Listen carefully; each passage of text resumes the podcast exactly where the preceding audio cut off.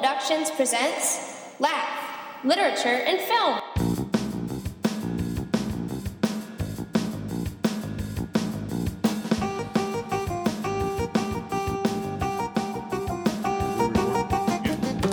Excellent. It's the good stuff. Yeah. It's the Laugh Podcast, episode 206. Been almost a year since we last talked to you. Yeah. About a year. But the time has flown by. Time has flown by.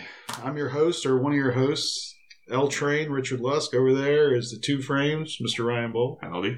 And we have a third host today, our esteemed guest from down south, Hey y'all. the dread pirate Scott Ro- uh, Gomez. Lasky Gomez. Uh, you have too many hyphenations in your name. And now you have a brand new nickname, the Dread Pirate.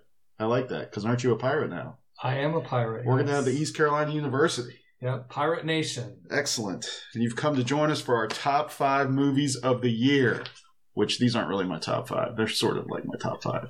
It was a hard year to uh, What do you pick a top five. You're ragging on me for not being prepared. You're not prepared. No, I'm prepared. I have a reason for that, for Oh, these okay. movies not being my top five.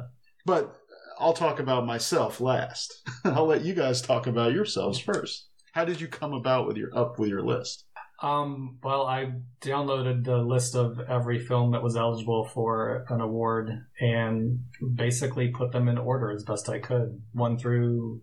Well, for me, it was about 80, I think, that I actually saw out of 370 something movies. Ooh, you, so you saw 80 films. That's more I than me. think maybe not. I don't know. I emailed it to you. I don't remember Yeah. what the number is. I remember, I, don't think it was quite eighty. It was probably less than that. I remember at the time getting that email and been being quite jealous of the number of movies that you saw versus the number that I saw because I'm used to seeing a lot more. But since Well, actually, I usually see more too. I hadn't seen as many as I normally do. Mr. Two Frames, what about you? It was an off year for myself. I probably barely got to 100 films. Get out of here!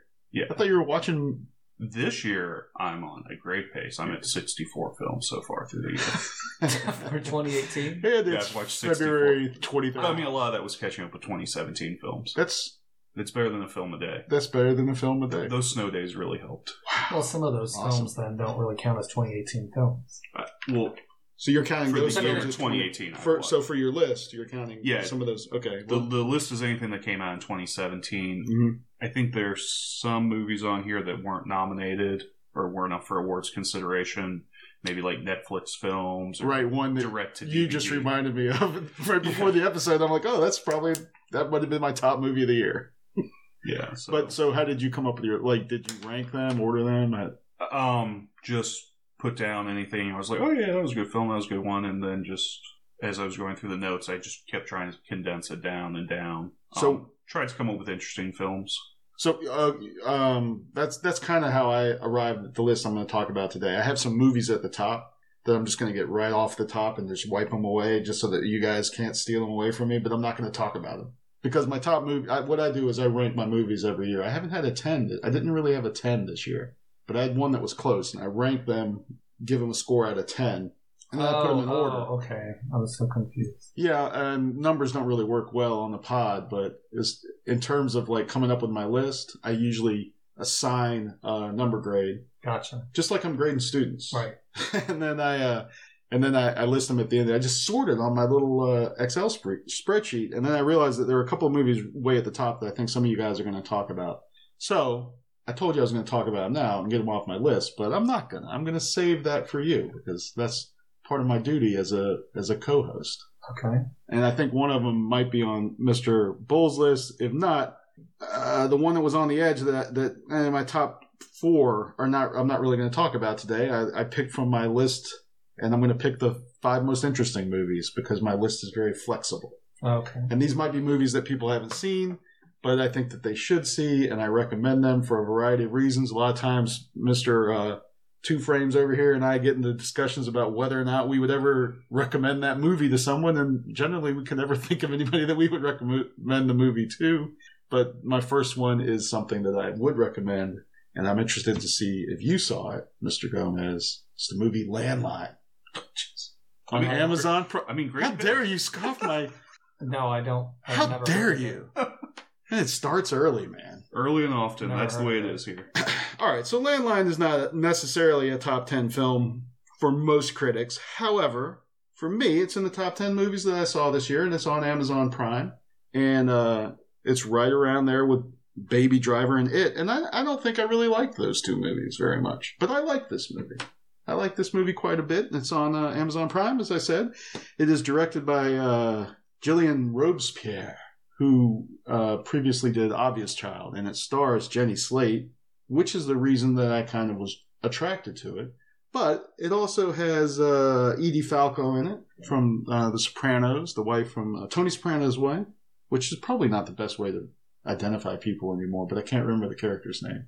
Uh, it also has uh, John Turturro.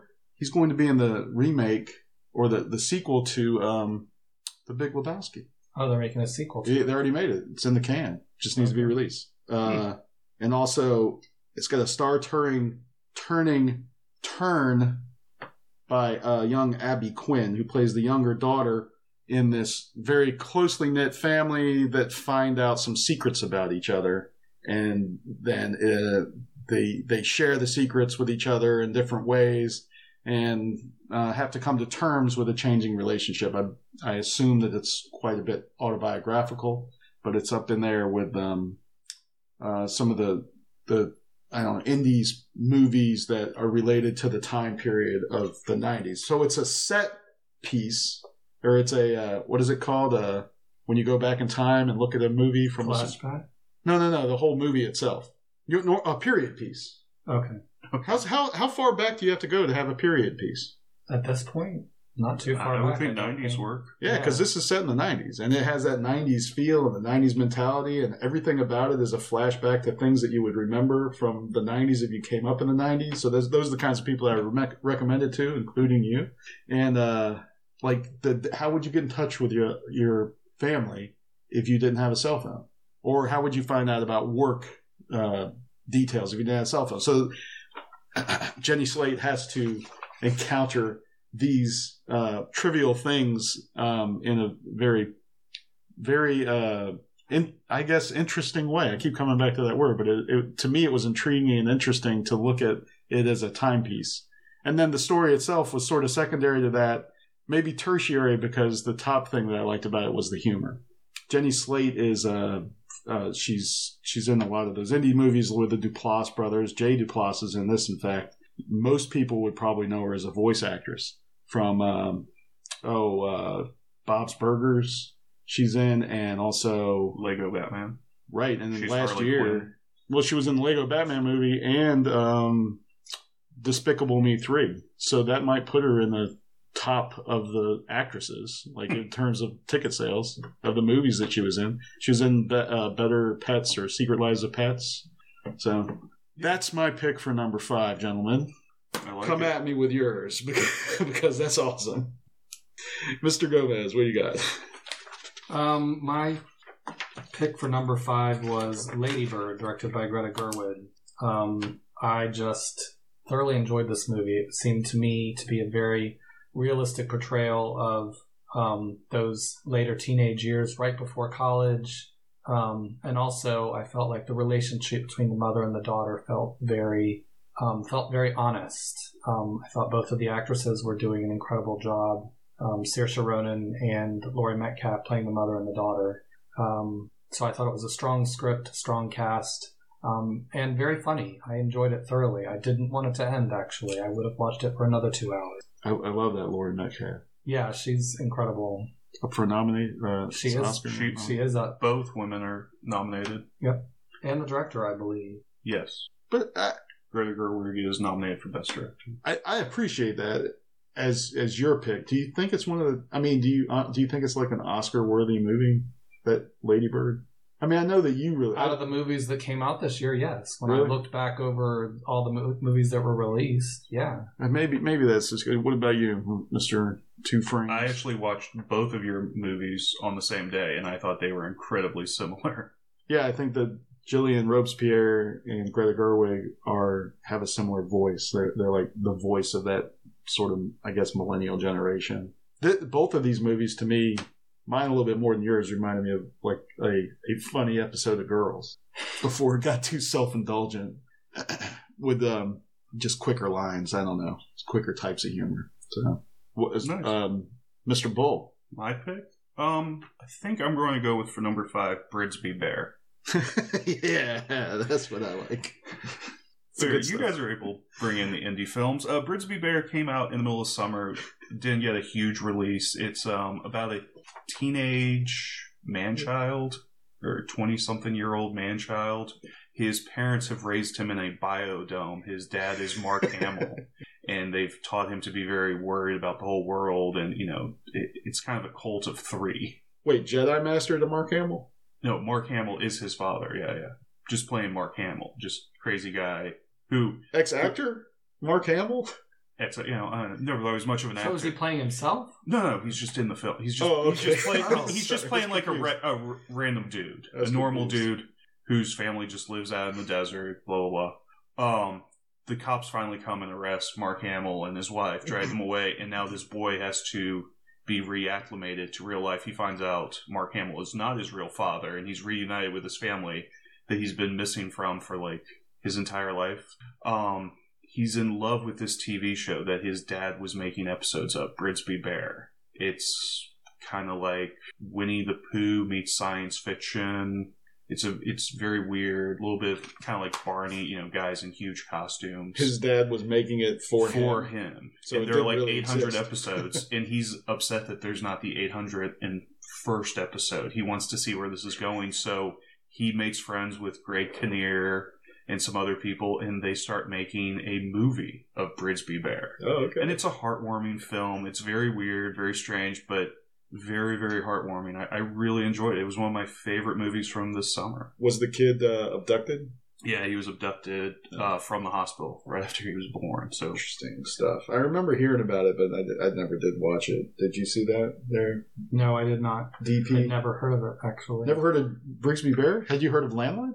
No, Ha ha! It's gonna be a See, good that's the whole point. I told you. That's the point of the, of this, and that's the point of my number four pick. okay. Because you might argue that it's obscure. Some people might have heard about it, but I love this movie, and you'd be surprised to know because if you if you've seen it, I don't think that you would think that this is a movie that would touch me the way that it did. Because I'm probably the least emotionally invested person uh, in movies. Like I, I don't find myself being emotionally invested in any way generally when I watch movies. So it's a very uh, s- sort of intellectual pursuit. My enjoyment of movies is based on things other than uh, my emotional attachment. Nevertheless, this movie got me emotionally. It's called Wonderstruck. I have heard of It's it. an Amazon Prime movie. Have you seen it there, Mr. Bull? I have not seen this. Is this Mr. about? Gomez? I have heard of it. Yeah, All right, it's based on a, a, a children's novel. yeah. I know what you're talking about. How dare you scoff and scorn? Did you go to the theater to watch any movies this year? I didn't go to the movie. We talked about this. I didn't see as many movies as I wanted to see.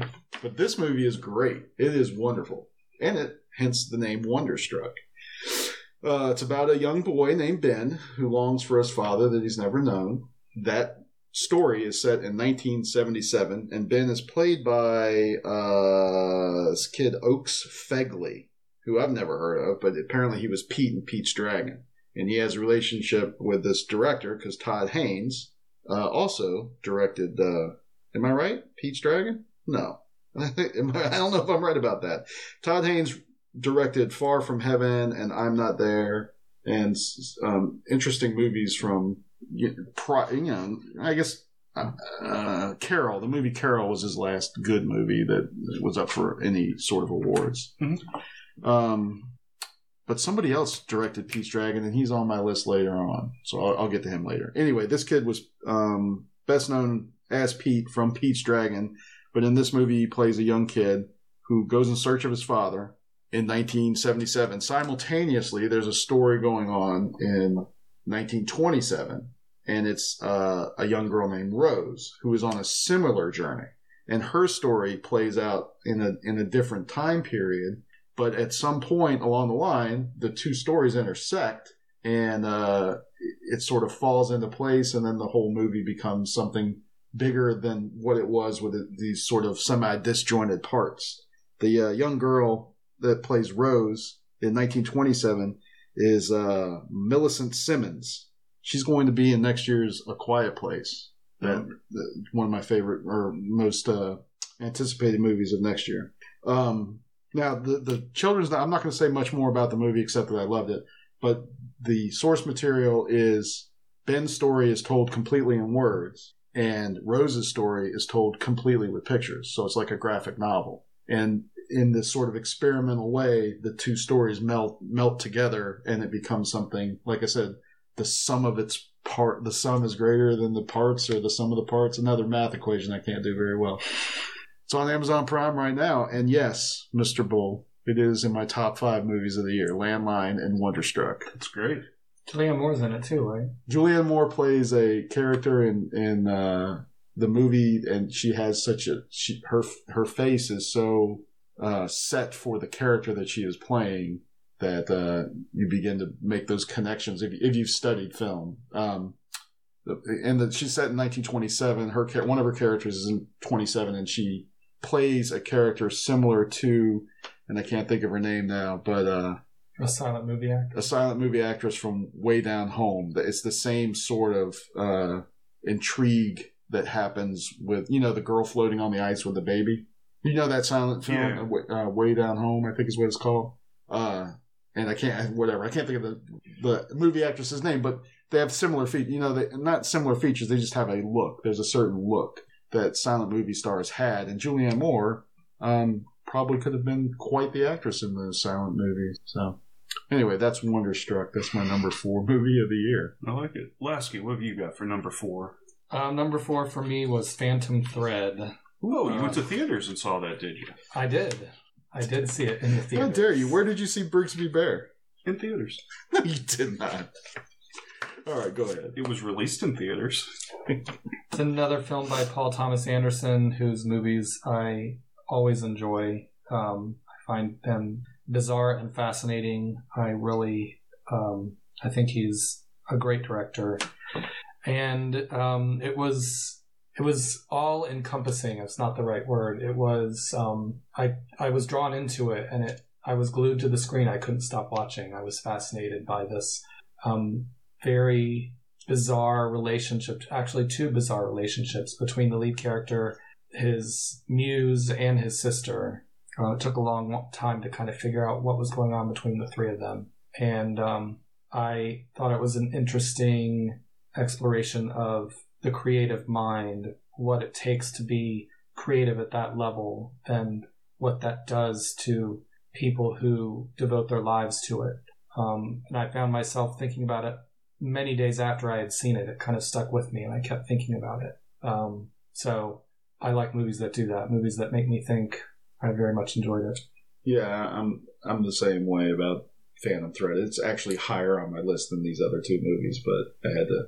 I, I wasn't going to talk about it because I thought you might talk about it, and I thought Mr. Bull, you liked it quite a bit too. Uh, yeah, I did. I thought incredibly well composed. Paul Thomas Anderson, just the way he pulls a shot together is amazing. That house where it's set in, it's it's a beautiful home, and there's so much going on with that staircase, and, and there's a lot of analysis I think you can do about when characters are going up and down the stairs and Yeah. power relationships and the dynamics. It's a very interesting film. I'm sure it'll be studied a lot in film classes in years to come. a lot of stuff about food and and the meal, the shared communal experience of the meal, and what that's all about. Well, and the importance of family relationships, especially relationships between mothers and children, and um, power, Right. control, It- exerting control over others, It wound up being a and different wanting movie to be controlled. that yeah th- yeah like in a weird psychosexual way that I wasn't prepared for necessarily. I didn't. I did. I should have known. Yeah, I was did gonna not. go that I did not I- see it coming either. I was, I was kind of surprised by where it went. I was a little let down by his last uh, outing, Inherent Vice. His last Oh, I movie. didn't see that one to be Yeah. honest. and and it surprised me that I was so disappointed with that movie. But it, I did. Well, it was this based a on a like novel by um, Thomas Pynchon. Yeah, right? Well, I mean, yeah, it was out there. yeah, Thomas Pynchon is. This I was had to read several of his books when I was getting my master's degree. I this not was care this, this was a so. original screenplay that they didn't know was going to be set in the fashion world when he started collaborating with Daniel Day Lewis. They didn't even they they just knew this feeling. Apparently, he just had this this construction in his head based on the relationship between the two main characters. Not, I think Lesley Manville's up for best supporting actress, and I guess you could say that was a secondary relationship. But I mean, for me, that's the most interesting character in the movie. I, like, look, I'd like to look at next time I look at, it, I'd like to look at it from her perspective. But anyway, P.T. Anderson talked about something that happened between him and his wife, Maya Rudolph, um, from SNL, and, and she uh, that that sort of give and take uh, is is the impetus for the movie apparently. So That's that, interesting. I thought I read somewhere that it was loosely based on a real designer oh, then, then back in 30s or 40s. yeah, after they came up with that, and then they decided to set it in the fashion Oh, okay. world. They they decided So to that actually came after. Interesting. right. So this is actually my third highest movie too. So, uh, and I don't know if you have it anywhere. You're going to pile on with this. Yeah. I'll probably talk more about Fam Thread when we do the Oscar picks. Because I am very high on the movie. so I didn't put it in my top five just because I figured other people would and kind of want to spread the wealth. Apparently the uh, the name of the lead character what is a joke. It's just a joke they had. Like Daniel Day Lewis was talking to P.T. Anderson over the phone, and they were discussing this movie, and he said, "Well, "Why don't we call him Reynolds Woodcock?" Apparently, they both fell into paroxysms of laughter, and they, he couldn't get over it. He goes, "Absolutely," and then he wrote a draft with that as his name, and it just kind of stuck. Which is, it's funny to me. It's sort of like the Ernest Hemingway iceberg idea that there's a whole lot of stuff going on behind what you actually see on the screen in this movie. Mhm. Uh, another thing was Daniel Day Lewis didn't know Lesley Manville at all. So about a year before they started filming, they started taking like vacations together and, and calling each other on the phone daily, and they became really, really close friends. So, I mean, I guess that's about as method as you can get. Well, he tends to go method. I Yeah. mean, I think that's what he always does. He claims, I guess, it takes a lot out of him. He learned to sew for the movie, which I Didn't guess he you build a have log cabin when they were doing Lincoln? to. mean, I think- out of Lincoln logs. No, Okay. logs. Like Probably. Yeah, I. I, mean, I think he's he's very method. He does that in all his movies. He won't talk to anyone involved in the movie in any way except his character. They have to address him as the character. Reynolds. So Yeah, Mr. they had to feed him on my left foot. He refused to move. that's a little bit. That's a little bit much. Sadly, I guess what we talk about with the Oscar show, we'll determine whether or not you think he's going to get the uh, the nod, the uh, the nod. But that was also my number three, I guess. So I like it. Well, my number four, it's not going to win any awards, at least outside of this podcast. Fantastic film uh, from second time director S. Craig Zahler, who in previous years we've talked greatly about Bone Tomahawk, his first film. This is his follow up. Uh, it's called Brawl in Cell Block 99. It stars Vince Vaughn as a uh, felon who goes behind bars and is forced to fight his way to Cell Block 99 in order to save his family his wife and his unborn child. His wife is played by Jennifer uh, Carpenter from Dexter. Uh, Don Johnson is also in the film.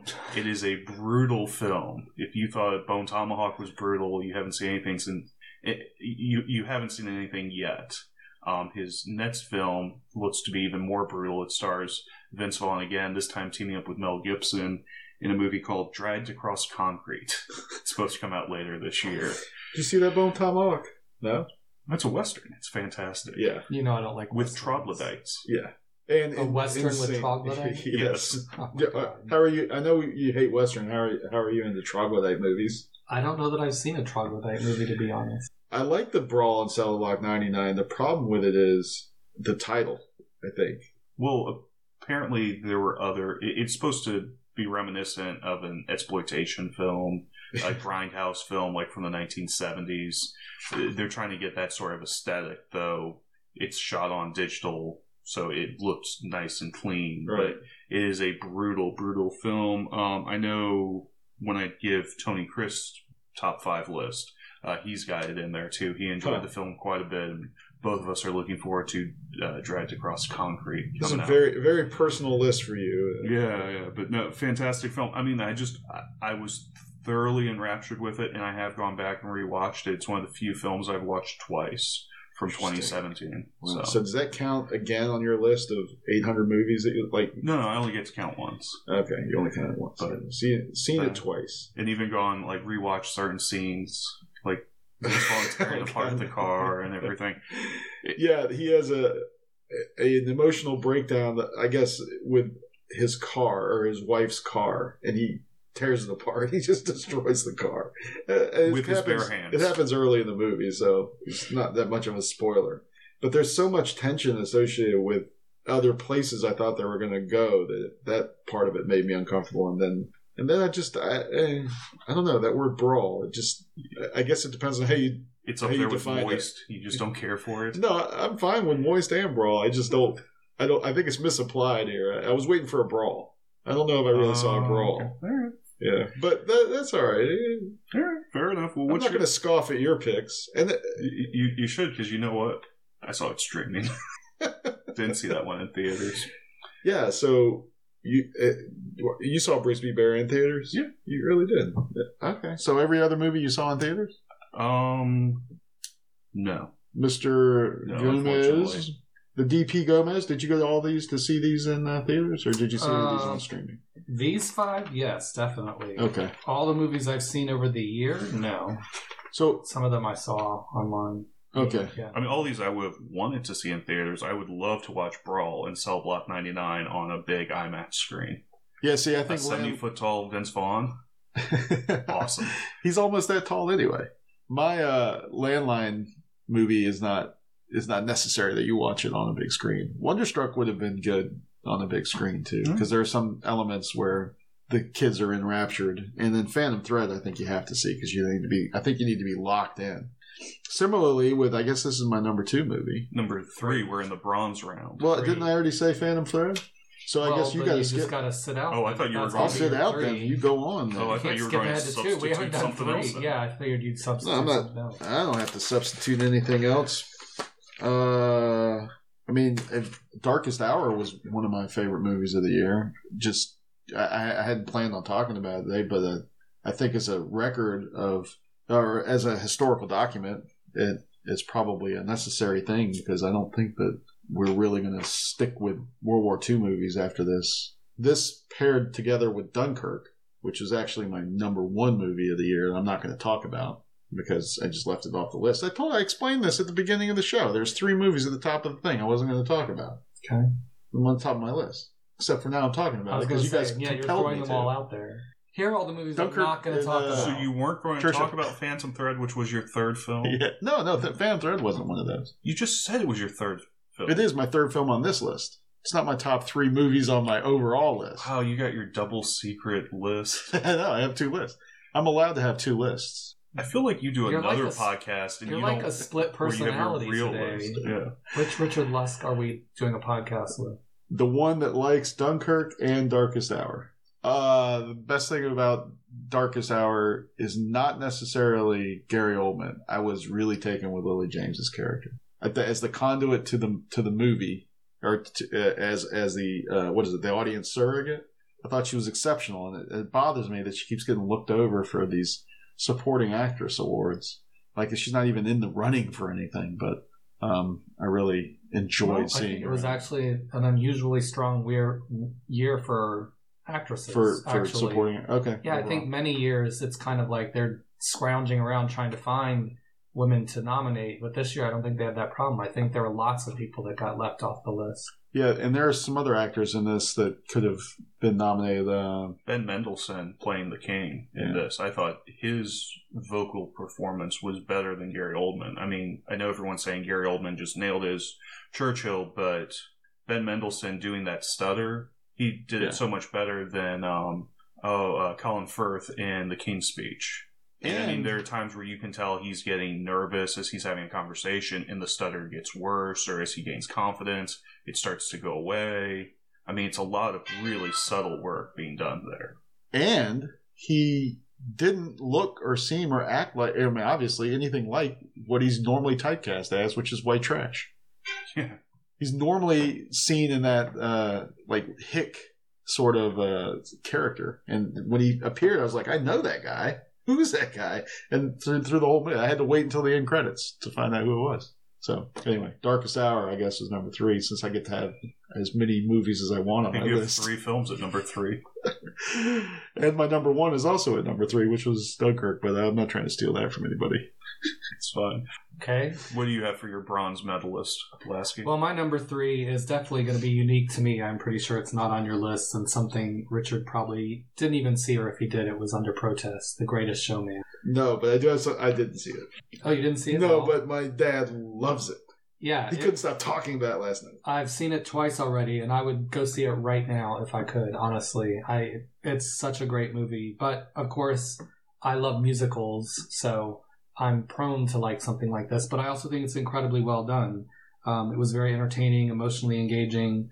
Um, I think Hugh Jackman is one of the greater actors we have living today. I think he is not always recognized as much as he should be because he can do anything. When you think about this man doing this, playing Jean Valjean, playing Wolverine. I mean, there's really almost nothing he can't do. Um, Except for getting nominated. well, he has been nominated No, just actually, kidding. just not this year. I agree. And again, it was a year where I think in another year he would have gotten nominated. I think there were just too many people to nominate. But I also think this movie um, lost a chance at getting awards once people started discussing the idea that it wasn't really P.T. Barnum's life, that it would been had been too heavily fictionalized and who um, cares? It's a I agree with that completely, but you know there are people that that matters a lot to. So there was a kind of a critical backlash against the movie. I think if they because of changed that. the character's name and just said, yeah, it was inspired by the life of P.T. Barnum, Huh. a lot of people think it would have done a lot better. yeah, with or if they just gave him a different name altogether and didn't even talk about P.T. Barnum and let people draw their own conclusions, yeah, I think it would have done better. I think the fact that they said it was based on his life, the critics just went, no, it's not. Wow. There's Well, been a lot the written critic- about how they played fast and loose with the truth. That there are there are all kinds of things wrong with the movie as far as his life. I mean, apparently Wow. he wasn't really a very nice man. He did not treat his oddities, as he called them, very well. They were not a family, But they- they- as they're portrayed in the movie. They the critics seem to pick and choose where they where they cast their ire. Oh, I agree. Like, that- I'm that not seems disagreeing with you ridiculous. at all. Huh. I- But this- for this me, it was definitely. I mean, it could have easily been my number one movie. It just, I, I, this is a movie I will see. I will buy the DVD and I will watch it a thousand times. Huh. I, I'm still listening to music in my car. I'm not tired of it at all. Um, and I, of course, loved the, um, the themes of tolerance and acceptance. You know, growing up as a gay man, that is something that strikes a, a huge emotional chord with me. My dad told me that it, the music was organic, and it doesn't seem like a musical where the artificiality of musicals are what generally gets me in my uh, hatred for musicals. But he said that the music was more like Old Country, or not Old Country for No Men, the other Coen Brothers movie that's a musical. Where art thou, brother? Oh, brother, where art thou? Yeah. Where art thou, brother? Where art thou, brother? I'm watching no Oh, brother, where art thou? I just made No Country for Old Men as a musical. I just recast that in my mind. So uh, I I don't I'm know. not sure about not, that actually, to be honest, but I do think, in particular, the lyrics were brilliantly written. I was constantly amazed and still am at the use of metaphor and how things that are spoken early on in the movie come back again later on in other songs near the end of the movie. Like it's just, it's very, it's very well written. Well, I'm. I hate musicals, but uh, you know, you know my feelings about. No, absolutely. So I said you probably haven't seen it. I'm not. You don't know my hatred for circus movies. No, I don't. Yeah. Although you, I think you mentioned it in an email. yeah, to be I just Circus movies are so good. yeah, they're the worst. I don't know of any. What other circus movie? I mean, like, I'm not thinking of circus. Creep movies. is the most famous one, the black and that one. white horror Creeps. film. Creeps, sorry. Um, there's a John Wayne film, Circus World. No. Yeah, see, I've never. I Big Top can't Pee think Wee. of- You had to see Big Top. Well, I Top saw Pee Wee. that. Yeah, that's a good one. Dumbo. Also a musical. Is Dumbo count, count as a circus movie? Um, there I was don't- also I don't um, remember. Well, he was a circus elephant. Yeah, but the, uh, does, is that just the setting or the beginning, the initial, like an I don't know. It's been a long time since I saw Dumbo. To be honest, I think they're doing a live action version. Well, and also uh, you got mad because you threw out there no great circus movies, and I threw out um, not tightrope, um, Trapeze. trapeze. yeah, or trapeze artist or Yeah, something like that. It was like the third highest grossing movie of 1953 with Tony Curtis in it. That's something that uh, should be What circus movies have you seen that you hate? so all that we've mentioned. I hate them all except for Big Top Pee Wee. I love it. Yeah, I don't. I don't even think of that as a genre Uh, actually because it's, there don't there aren't that many that I know. Well, of. apparently the trapeze artist. Apparently, it was in the 40s through Yeah. like the 60s, and then it went away. Um, it, it hit that weird uh, niche in between like film noir and uh, pirate movies, where you had to have some sort of comedic element in there. Well, and I was reading up. Apparently, as the circuses were closing up, there was this huge talent pool of act or not of actors, but Elephants. performers. Yeah, and you had animals and stuff. I mean, it was like, look at all these living props we can use in a film. You know, let's take advantage of this. And the circus is something people love to go see, and they Except will go see it every year. They'll go to a movie theater to watch it. So Hollywood did that, but then really, you know, by the time you get to the seventies, unfortunately, people's love of the circus dried up. Well, people's love for animals became more important than their love for clowns. Um, I, I love the circus. You love yeah, a I think the parade problem too. is I agree with Richard. I think the problem is that people have realized that animals are not being treated well. Yeah, but you can still have the circus without the animal. Yeah, I mean, that's what all the Cirque du Soleil stuff is shown. No, I Cirque know du. Soleil is awesome. man. But the popularity of circuses really was animals for a very long time. They should make and to some people, a circus without animals isn't a circus. I think some people would not want to see something like Cirque du Soleil. How does the I mean, Greatest Showman? stupid and crazy, but that's, How does the Greatest Showman deal with the animal element of it? it doesn't really deal with it. They don't. It the animals show up in a few scenes here and there, but it's really about the people Okay. because it starts with it starts with it before it was actually a circus. He calls it a circus, but it's really all these um, unusual people. Um, that's the circus as it started before. You know, there are a couple of animals here and there, but it's not really a circus circus yet. At the very end of the movie, well, I don't know that I should give anything. Yeah, don't give anything away. with it. Okay. Yeah, I'm, I'm Have you seen it? no, I, uh, I was supposed to go with my wife, and we just were unable to go over the holidays to go see it. So I'm very excited for it to come out on Blu-ray. Yeah, maybe you should pull your nose out of your TV. And there are there are a lot of things about it that remind me of Moulin Rouge. It's it's very similar in Oh. style. well, Another, makes me less interested in it. oh, Moulin Rouge is a great film.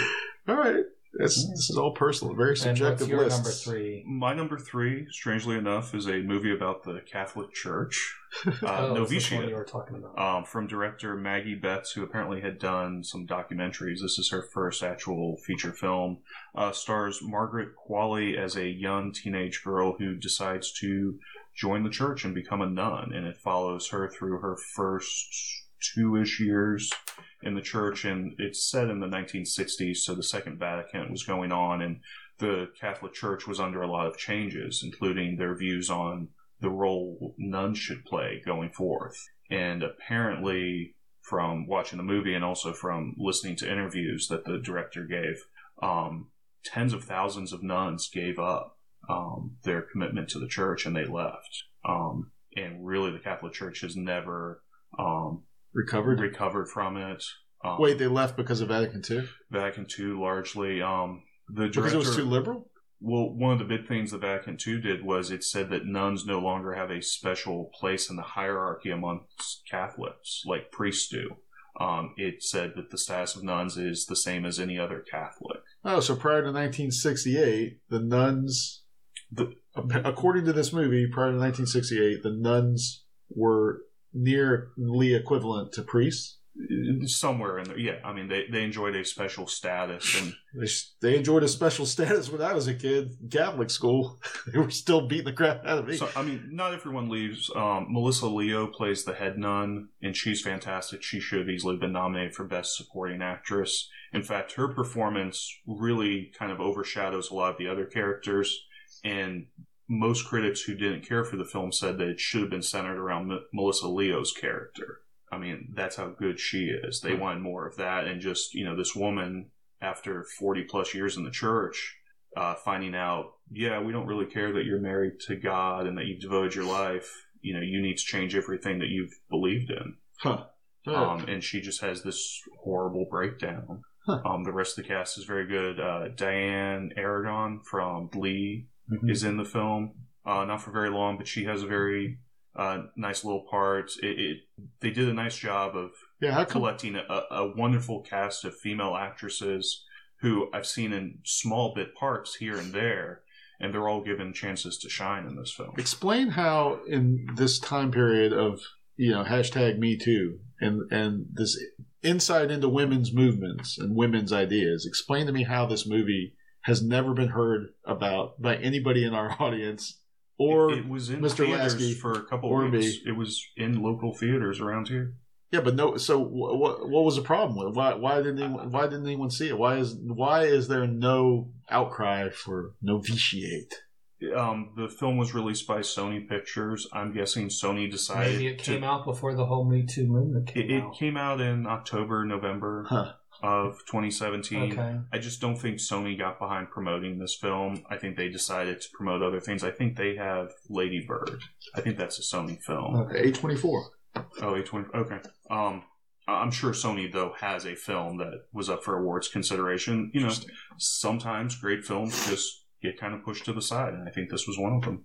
Yeah, Yeah, the- studios do definitely kind of pick and choose and decide what they're going to put their weight behind when it comes to award season. They don't like uh, nun movies either. Ever since Audrey Hepburn and just what like a nun story, I don't think there's been a great nun movie. Doubt. Is that really a nun movie? I mean, if you want to say that, then we I can mean, say she did Sister win- Act is Didn't a she nun win movie. the Academy Award? Uh, Meryl Streep, or no? Was it Meryl Streep? She was nominated. I don't think she won. No. Amy Adams was nominated. I don't think she won. And uh, Uh, Philip Seymour Hoffman wasn't. I don't think he was no. nominated. But I think that that was one of the Viola Davis. was Viola also- Davis was was- nominated. she won. Did she win? I don't think she supporting won. I think they actress. all, No, she didn't. They all split. Ooh. She didn't win. That's right. She No, didn't. That's probably the last nun movie I remember seeing. The Flying Nun. Wasn't that a movie with? Well, Uh, before that was God, I can't remember the name. Nuns of it. on the Run? based on a Broadway play with um. Something right. Sister Act. No, is was that about nuns? It's not really about. Well, No. mm, kind of. And then Mary Tyler Moore played a nun in an Elvis movie. Uh, Change of Habit. I think is that it? Yeah. She was the only. That was Elvis's last film. I Agnes believe. of God in the eighties, Oh, based on yeah. a Broadway play. Yeah, I remember that. Jane Fonda and Tilly, not Meg Tilly. Oh, no, Meg Tilly, not the other, not Jennifer May. Right. I always get them confused. In fact, I got them confused when I was looking up Jenny Slate earlier. And I meant to say that Jenny Slate sounds like a younger version of Jennifer Tilly. but then I, I was thinking Meg Tilly. And then you know there are nunsploitation films, especially popular in the 70s, like with European cinema. No. The Grindhouse Theater, yeah. Well, there is a movie coming out this year called Nun, and it's a horror movie. Uh, I've only seen Nuns with Guns. well, enough nun talk. Where where are we now? What, what's going No- on? here? number I- I- two. You're number I'm two. not up to three yet. I don't get to uh, name five more movies that I saw. All right, number two. Number Well, you've already two. named five, actually. All right, well, this is number two. sneaking for others in. All right, I want to talk about first before I talk about number two. I want to talk about my 11 through 22 picks. Right. Yeah. All right. So number two for me, this is a movie I saw very early in the year. I think, and I just can't remember uh, when we saw it. I think it came out in, in the winter. Uh, at any rate, it has stuck with me. There's one. If we were going to do top five movie moments this year, this a moment that happens in this movie, which seems sort of a like a throwaway movie or sorry, a throwaway moment encapsulates uh, what I enjoyed most about this this film, and it really has nothing to do with the main plot. I don't think it's sort of a secondary thing or tertiary thing. Anyway, it's uh, Wind River.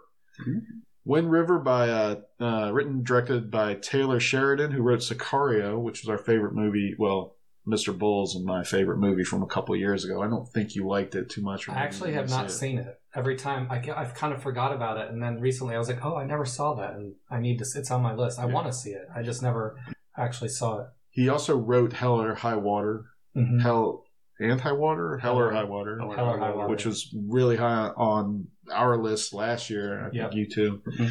Uh, this is a movie about Native American women and uh, the sort of sad fact that on our American Indian reservations now they're statistically not tracked to determine whether or not they their missing persons statistics are not tracked. They're apparently, according to the movie, they're the only demographic group where those numbers are fairly unknown or very very difficult to find. Uh, stars Jeremy Renner as a U.S. Fish and Wildlife agent, sort of a tracker type. He's Corey Lambert, who discovers the dead body of uh, young Natalie Hanson and uh, sort of helps out the young novitiate uh, female FBI actress or a, a character who comes in, Jane Banner, played by Elizabeth Olsen, to uh, help her solve the case. She's kind of out there alone. Uh, Graham Greene also stars in this. Uh, famous, probably our most famous Native American actor, right, living right now.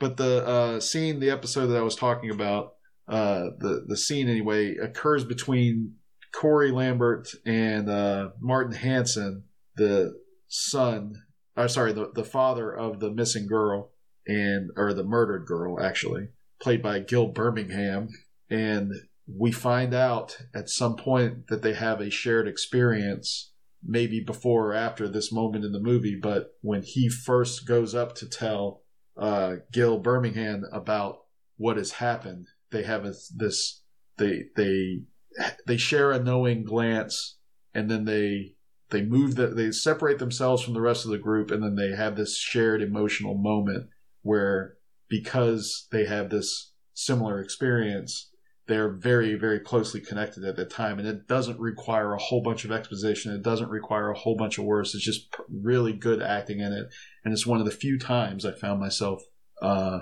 emotionally moved in a movie uh, this year anyway. Does it involve a dog dying? it didn't involve a dog and so probably in the last 10 years it's probably one of my emotional uh, experiences That's in the impressive. movie it is impressive uh, i liked best the fact that it didn't need a whole bunch of uh, piled on crap. And then at the they, they return to this idea and uh, like thematically and also visually at the end of the movie. So um, i think it's important uh, um, to i don't know bring attention to the to the fact. And, and and you know i'm not no big voice for causes, but I do think it's kind of horrific the way we've treated the Native Americans in our country. My grandmother was Native American, and uh, know, it's it's just a it's it's the the reservation system is really kind of effed up, and that's one thing that we don't really hear much about. We always hear about like change the Redskins, the name of the Redskins, and then that's pretty much it. You don't really hear about these weird random statistics. Uh, apparently, women growing up on a reservation are 10 times more likely to be murdered. And Wow. the rape statistics are incredibly high because there's, I mean, there- there's a violent uh, situation that they find themselves in. So, anyway, Mhm. this movie explores that. And it's a lot like Sicario in the, the development of the character who believes in institutions for her whole life. And then she realizes this thing that she's bought into, which is supposed to protect and serve uh, the people who are more downtrodden don't it really doesn't work It's just the system is too screwed up and, she, and she's a part of it and it kind of scares her or, or not scares her just disillusions her so wind river i thought it was all excellent it's way up there on my list so it's one of the few movies i think we saw together that we liked Yeah, right yeah. didn't we see Yeah, we Wind saw it River together. together? did you see when it came out It came out in the middle of the summer. Oh, all right. Well, it's set in winter. it's set It in the, it, so that addles my brain a little bit. At any rate, so what was that for me? Number six? I got four or five more to go. Yeah, uh, Lasky, I believe you're on number two. Oh, wait. Yes, my number two is Call Me By Your Name, which was a movie I was very much looking forward to. I had read the novel this summer by Andre Aciman, and uh, I actually thought it was unfilmable. Um, I didn't know how they would be able to turn this book into a movie because the book is so um, internalized. It's really the story that's told through the eyes of the young man, um, and a lot of it seems to take place in his head. So I wasn't sure how they would do it without a lot of voiceover, and yet um, they did find a way to break the spring, the the novel open, and and make it a visual movie, and it was be- stunningly beautiful. Um, the director and James Ivory of Merchant and Ivory fame um, did a great job with taking this book and turning it into a movie. Um, and Wait, was I- he, he was the director? No. no, he wrote the screen. He adapted Oh, he the wrote- screenplay. okay. He's uh up for best adapted screenplay. Right. The, No, the director's Luca- the Italian, right? Yeah, Luca Guadagnino. I don't know how to say that. I Yeah. probably just butchered it. Um, I'd never heard of actually, to be honest. We'll hear from our Italian audience but uh, on Facebook. I think he's done a couple of other movies that people have really liked, but I couldn't tell you what they are. I don't think this is his first movie ever. Um, but it it um, it was very engrossing for me and very personal for me because it it was very similar to an experience I've had in my own life, um, dealing with a first crush and how that can sometimes become a type of obsession. So it explores that very particular kind of first relationship when you're introduced to um, a relationship that includes sexuality um, and how that seems to kind of transform your entire life and your worldview and everything in your life um, into something completely different and transforms who you are as a person. And it was also revolutionary um, as a gay love story where there was no disease, no AIDS, no violence. Um, it was just two men who were in love and there's nothing necessarily standing in their way. Um, I don't think there's been a movie like that that I can recall. Um, I also liked that it um, explored the generational divide between um, different generations of um, homosexuals um, without giving too much away. Um, Yeah, it was a movie Lusk and I both caught up with in the last week or two. oh, you you did see it? and I think both of us watching the film, we were all right on it, but it's generated a lot of discussions. Um, the decisions characters make, um, your, your feelings towards some of these characters and their motivations. I, I think that there's a lot of interesting stuff. Um, also, the idea of a short term romance, I think, is really interesting. I would compare this film a lot to the Before trilogy, you know, Before Sunset, Before Midnight, Before Sunrise, I think is the Yeah. third one. I, I think in a lot of ways this shares a lot of those same qualities.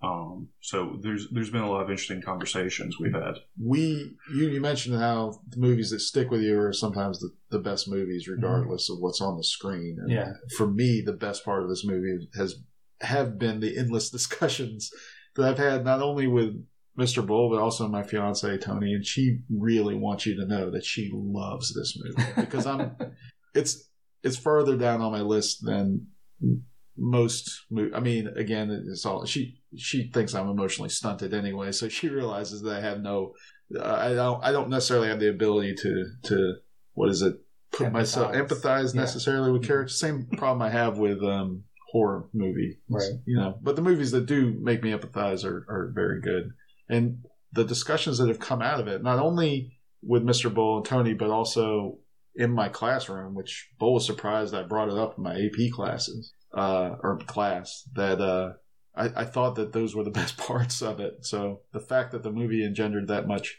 conversation alone makes it. I mean, it it makes it worthwhile, and it still resonates. There are some things about it though that beyond. I mean, I, I'm, I'm going to put the all right. So you said engrossing, and Mhm. I would say emphasis is on gross. okay. There for some things that have Like, not, what do you mean? I'll, I'll have to tell you offline because I don't really want to talk about it. But there are things that that were that were kind of yeah that, things that that stopped me from being able to talk to my students and and tell the students that I think they should go see the film because I don't know maybe I'm conservative maybe I'm maybe I'm whacked out on this but emphasis on the word whack. What did they? Did, had any of your students seen it? Uh, no, but a couple of them wanted to, and Okay. w- the question, the, the thing that's most interesting to me that has created the most conversation about the movie has been things independent of homosexuality.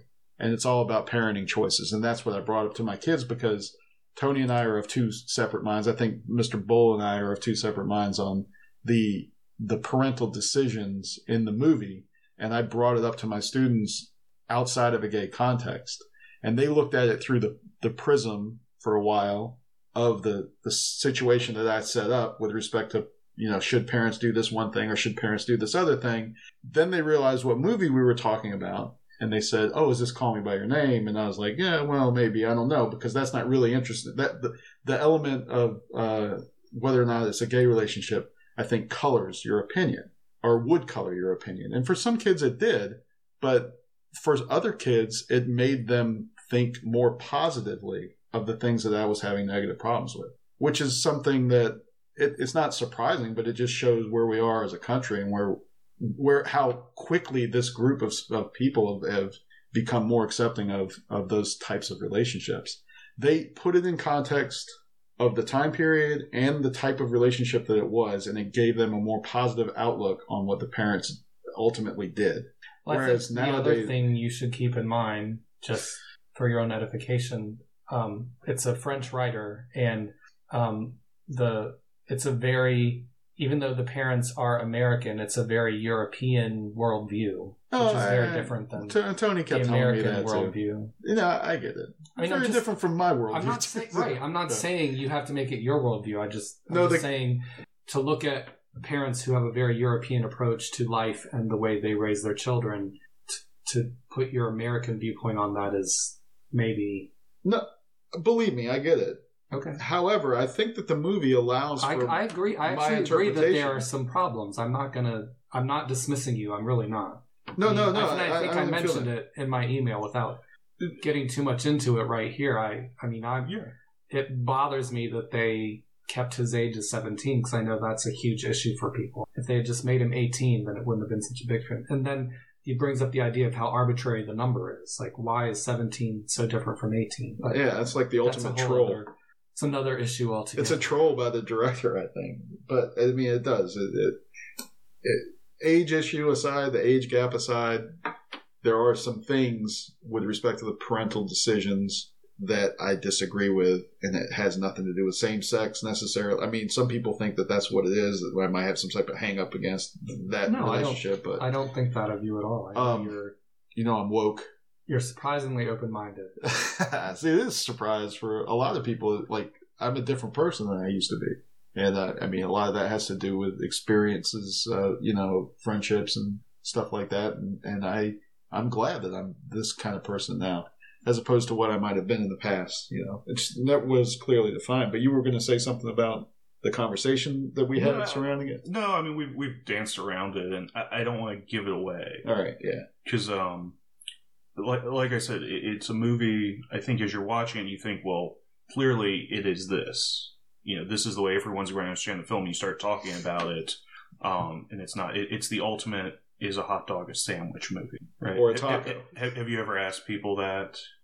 Interesting metaphor When, you when you do it in. the classroom with your students, all the kids think th- they have an instant response and they feel very strongly. And you know, a hot dog has to be a sandwich, or there's no way. And when they find out other people don't believe the same thing that they believe, instant discussion pops up. Hmm. And I think this is one of those type of films. now I'm so intrigued to find out what Mr. Gomez's number one movie is. I have no idea. I can't figure it out. But we still need to talk Yeah. about your number two, Mr. My number two Yes. is yeah, but that, he's not more. He's not. oh, this this picture. movie's going to generate tons of discussion with you two. Mr. Bull is not. In, all right. All right. Th- This Trolling is, me. th- this is a fantastic film. I had trouble deciding between this and another film because uh, this is a sequel, John Wick Chapter 2. I had trouble deciding between this and Atomic Blonde. oh That God. actually doesn't surprise me, to be honest. I, I love the I first think John Wick. John Wick was one of your favorite movies Yeah. that year. I think it's a year that was. fantastic action film. Um, great driving scenes, great hand to hand, great gunfights. Um, this brings everything and more. Uh, Keanu Reeves reprises his role as John Wick in this. Um, Ruby Rose from Orange is New Black is in the film as this silent assassin. Uh, Common is in the film. He has, and this is ultimately what swayed me to pick John Wick Chapter 2 over Atomic Blonde, Blonde was it had the best action scene. His John Wick's fight with Common in this film is fantastic. And I thought, well, I love action films. If this has the best one in it, it deserves to be in my top five list. Makes Um, sense. Also, this is the only popcorn film I've picked so far, so so Screw far, you guys. Wait a minute. No, I have no problem with you picking whatever you want to I'm- pick. I, uh, you, you- no way. That doesn't count. John Wick 2, a sequel to a bad movie to begin with? No, the first John Wick actually, was John fantastic. When Wick you could have picked was Atomic critically Blonde. acclaimed. I mean, John Atomic. Wick was, did re- very well with the critics. Believe it or not, it was not. It was But not. John Wick 2 didn't. yeah, no, And it's- Atomic Well, Blonde I got a think solid. They said it was I, I think more of the same. the It wasn't original John bad, Wick- was just didn't get great reviews at first, and then Oh, really? people kind of found out about it. And I think people discovered the film kind of like, kind of like the Matrix. The first Matrix was not beloved right out of the gate, but people warmed up to it. I think that's the same thing here. And a lot of the reviews I read after watching the film, it was people, you know, kind of going, you know, I, I always liked the first one too, and you know, I was Oh, a big champion of the yeah. I was a big champion of the first film, and I thought, mm, screw you guys. This is my film. Getting very good reviews, but I don't. Um, Um, I mean, I, I think it's probably less than John Wick. I, I, I think it may be in the high 80s in, on the Rotten Tomato meter, but that is good. That's that's fine. I mean, Atomic Blonde though was original and interesting and intriguing. But if you're separating it in terms of uh, action, I suppose that you're you're the connoisseur of that. So Atomic Blonde was, I mean, a Yeah. great film too, and Well, The director of Atomic said was it Blonde.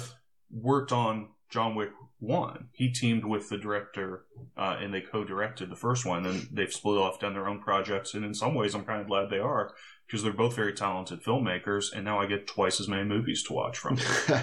okay. so that's my number two. Interesting. So far, that's your number number two movie, action movie on the list, and I don't think we've you've had a, uh superhero movie. No, the superhero movies were just right outside of the top five. If we were probably doing a top ten, I probably would have either had Logan or Spider Man up there. Or uh, But when I you're down have to Wonder just Woman five, and Logan in my top ten.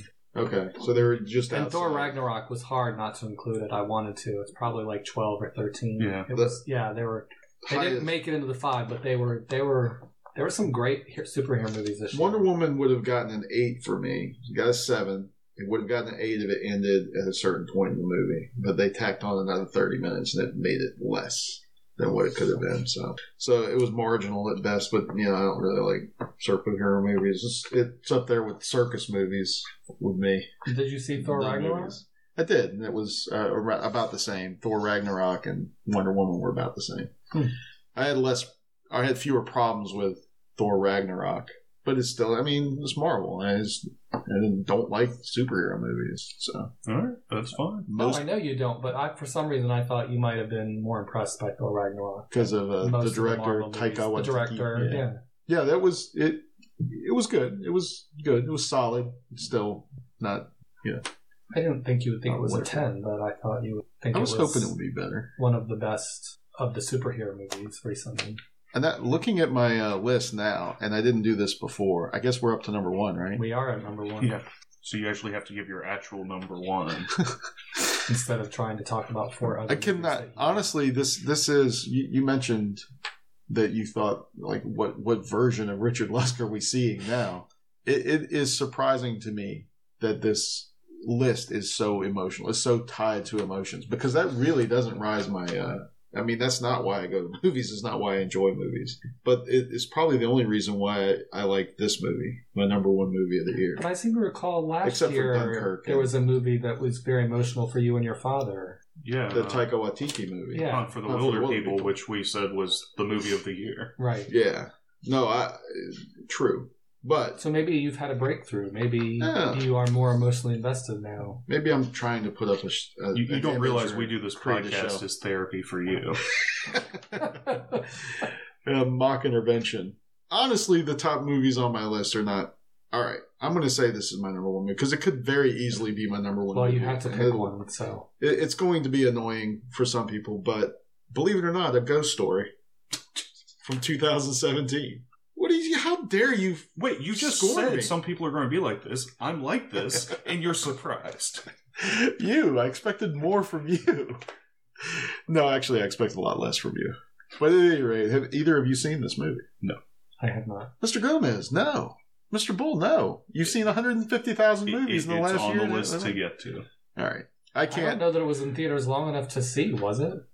And you have to remember, in Greenville, I don't. They're trust me, Sadly, but yes. the, I don't have an AMC twenty four. There, Hmm. it took a long, long time for some of these movies to get to me, and they were gone so quickly. Well, this movie I saw streaming. It's on Amazon now. Okay, I almost watched it before coming here today because I, I'm so enamored with it. And if it if we were doing top musical moments of the year, it would be the song that plays at mm, the 25 minute mark of this movie.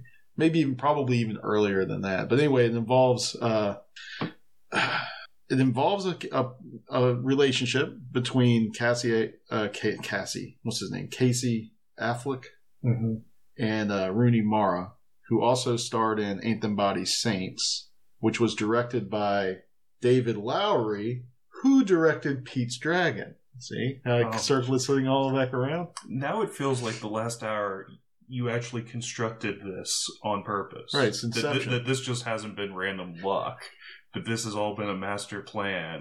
I, I, I feel like uh, we're in the middle of the usual suspects. here. all the all the pieces fit together here. But it's true. It's about a man who becomes a ghost and remains in the house that he shares with his wife, and it's probably most famous critically for a eight and a half minute pie eating scene. She, it's an exploration of grief. That's all this movie is. They take she Rooney Mara. You know how people b- bring casseroles and crap, you know, as bereavement or whatever, and they just pile people up with food. Um, someone leaves a pie or gives her a pie, and then she takes and sits down on the kitchen floor and eats it for about eight and a half minutes, and they they it's a still shot of nothing but that.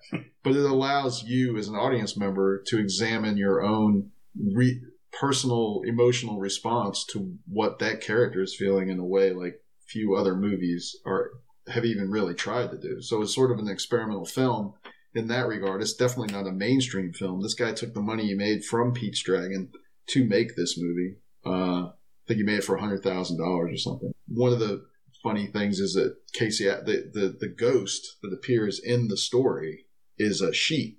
He just puts a sheet on over his body, and he looks through these holes. You know, like uh, I, I don't know, like uh, Peanuts movies or Peanuts. You know, the, The costumes, uh, Halloween yes. costumes. Yeah, yeah. And uh, Casey Affleck apparently had to be the guy underneath the the sheet. He, he needed that uh, to go through the. He, he was very protective of the sheet.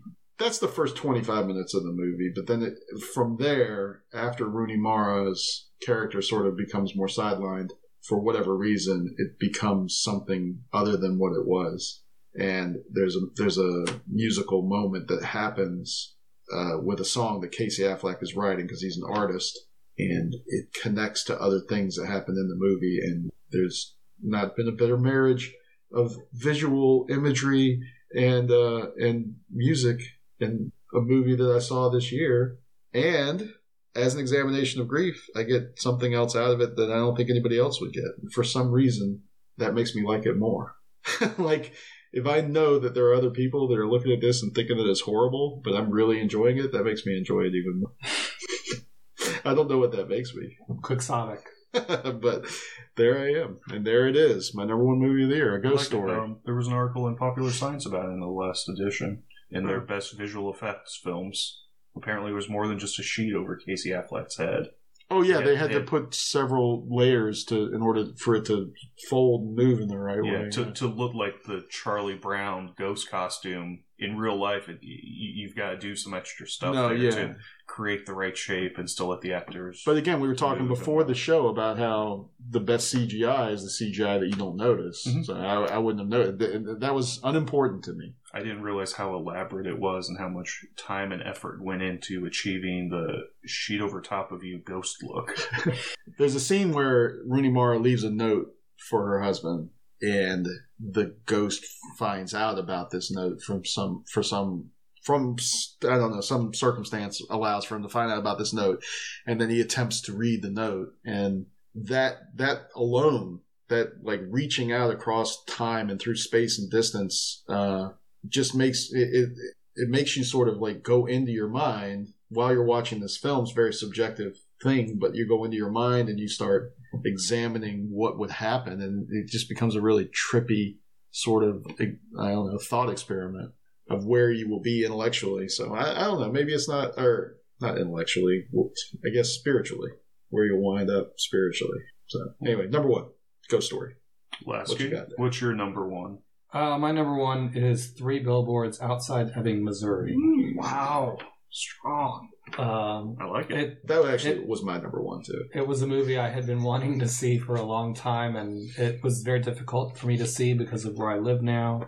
Uh, but I was finally able to see it um, when I visited a friend up in Washington D.C. Actually, so um, it just blew me away. I I actually found myself holding my breath while I was watching it.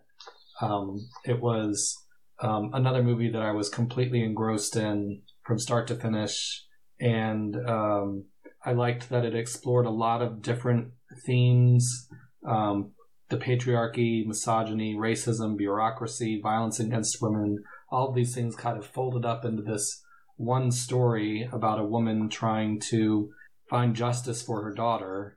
Um, and it's also written by a playwright, Martin McDonagh, who uh, I actually already knew of several of his other plays, The Pillow Man, which is an incredibly fascinating uh, play that I kind of blew my mind the first time I read it. I've never actually gotten to see it, and then I, w- I had the pleasure of actually doing one of his plays, The Cripple of Inishmaan, uh, two years ago. So he's a playwright that I'm familiar with, and I like his work. And I'm always impressed at how he is able to insert humor into situations where you would not expect it, or where it might not even be appropriate. Yeah, tonally, this movie could easily get away from itself and, and be considered very bad taste in the hands of a less So- experienced director and screenplay writer. Yeah, the Right. people that don't like it have that problem with it, but there aren't very many people that don't like it. It's the inside. It's got the inside track now. I think for picture of the year, that along with the Phantom or No, Shape it's- of Water. Shape that of and Water. The Shape of the Water yeah, are really yeah. the two Yeah, front one or runners. two, so and everyone has their opinion about I think that. it But we'll get into deserves that in the it. next hour. deserves it. Um, and I also think the acting just across the board is exceptional. There's just not a bad person in it. So I, it's definitely my favorite movie of the year. I absolutely enjoyed Well every single minute. I like it. Um, my top film is from director Macon Blair. Uh, pre- previously, he starred in Blue Ruin, a film that we were very big on. If you've listened to earlier podcasts, uh, this is I don't feel at home in this world anymore. Oh wait, that's my that's my number one too. That's it. I love that movie. The, oh, so this is this is the bandwagon uh, yeah. No, we're actually, getting today. I which, I- which bandwagon No. was? no, I forgot about it. I I, I really had forgotten about the movie because I thought it was saw it so long ago. Yeah, uh, it came out on Netflix, I think, back in February or March. Uh, stars Melanie Lynskey as a nurse whose home is robbed and she wants to get her stuff back. And it is a dark, dark comedy. Um, has one of the best cold opens of the year. Yeah, I, Um, and after that cold open, if you don't laugh, you probably should turn off the movie. right. If, if you do laugh at it, you'll enjoy the rest of the film. Uh, Elijah Wood uh, co-stars in the film as a crazy guy with ninja stars. yeah. Yeah, And- and actually, he- and I'm he sorry throws to them really hard. you, but it just made me remember when I was watching Three Billboards. I was one of the only people in the theater laughing. Oh yeah, that's a that's an that's the same sort of experience I'm talking about with Ghost Story. Yeah. where you, you get it, no one else does. So Yeah. I understand that that I that kind of humor where you either get it or you don't. I love when I'm the only one laughing in the theater. I wish I could have seen this movie in theaters, but sadly, you know, like I said, it just streamed on Netflix. Um, we're both big fans of Macon Blair. I know the Left Podcast has tweeted out to him, and he's returned some tweets. Um, he's getting some decent work in Hollywood as an actor. He was in last year's Gold movie. Had the best mustache of the year He's also year. briefly in the Florida Project.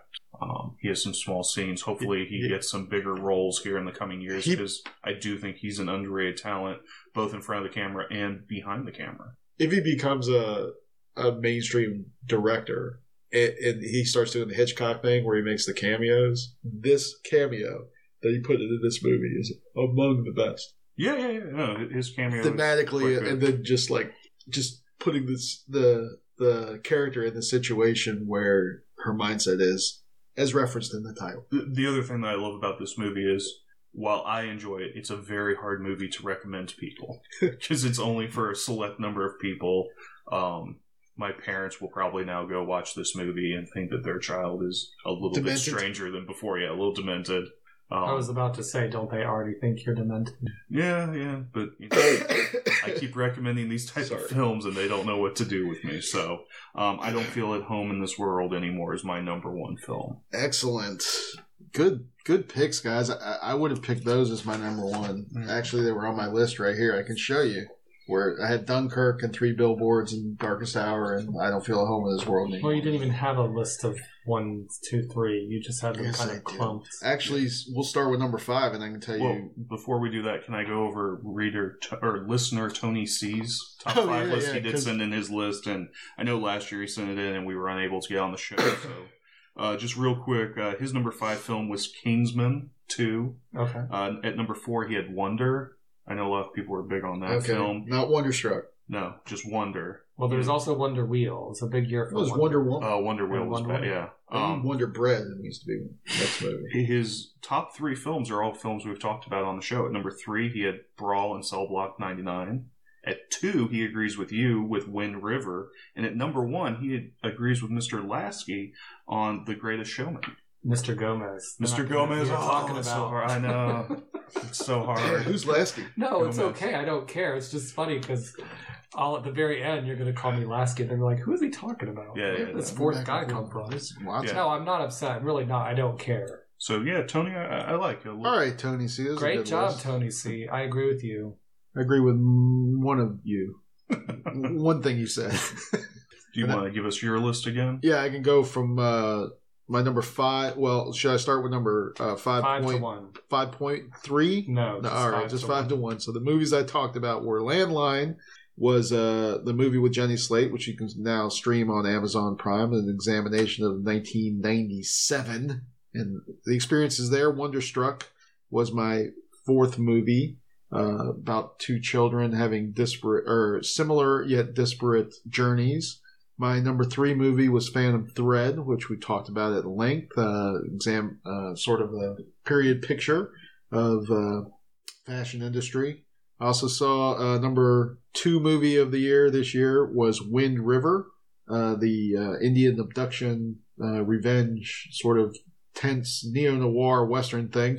And then my number one movie of the year, which is sort of unexplainable as a genre because it's not horror, but it is a ghost story. It's examination of grief. Those are my top five movies of 19, 200, 2017. 2017. Very nice. Mr. Gomez, what say you? Uh, so my number five pick was Lady Bird, um, kind of a portrait of a mother and daughter and the cutting of the apron strings and how the two of them deal with it. Phantom Thread, Paul Thomas Anderson's intense exploration of the artistic mind and obsession and control. Number three, The Greatest Showman, um, a brilliant modern movie musical um, that does everything you want a movie to do. Number two, Call Me by Your Name, um, a film version of a novel that I thought was unfilmable, exploring a first crush relationship that turns to obsession. And number one, Three Billboards Outside Ebbing, Missouri, about a woman trying to fight everyone to get some justice for her daughter. And Mr. Bull, your f- top five movies. Uh, my number five was Brigsby Bear, about a, a man child on a mission. My number four Like yourself. was Brawl in Cell Block 99, about a man on a mission in prison. My number three was Novi- Novitiate, about a woman on a mission from God. Number two was John Wick Chapter 2, about a man who everyone else's mission is to kill. and my number one was I Don't Feel at Home in This World Anymore, about a woman whose mission is to get back her stuff. Well, maybe John Wick's mission is to stay alive I just realized when that everyone's trying to murder him. Mr. Bull, most of Mr. Bull's picks, uh, the theme that runs through his five picks are that they're all semi autobiographical. so that you have like this close personal connection to every one of those movies, uh, like from yes, your own personal Novitiate experiences. is very personal and autobiographical. definitely, definitely. How many times he Brigsby talked Bear. about wanting to be a nun and how upset he was that he couldn't? Oh, well, there you go. That explains a lot psychologically, psychoanalytically. Oh. So those are our top five movies. The Laugh Podcast's top five movies of 2017. We hope you enjoyed the show. Um, hopefully, the wait for the next episode won't be as long. We should be right back at you with episode 207 shortly as we give our Oscar picks. Yeah, we're going to do the Oscar show um, rather quickly, and we look forward to seeing you, audience members, very soon. If you want to contact us, you can still reach out to us on Facebook at uh, the Laugh Podcast. Mhm. That's L A F Podcast. And uh, we're on Twitter, also at uh, twitter.com slash laugh podcast. Or you can email us at the Laugh Podcast at gmail.com. So we're we're looking forward to seeing all those uh, those contacts come in very quickly. Uh, so, Mr. Gomez, thank you for joining us again. Yeah, thanks for the having me as always. It's always a pleasure. And uh, for Mr. Bull over there, Pleasure as always. I'm uh, Mr. Lust, the L Train. Pox at Bonum, everybody. There be dragons.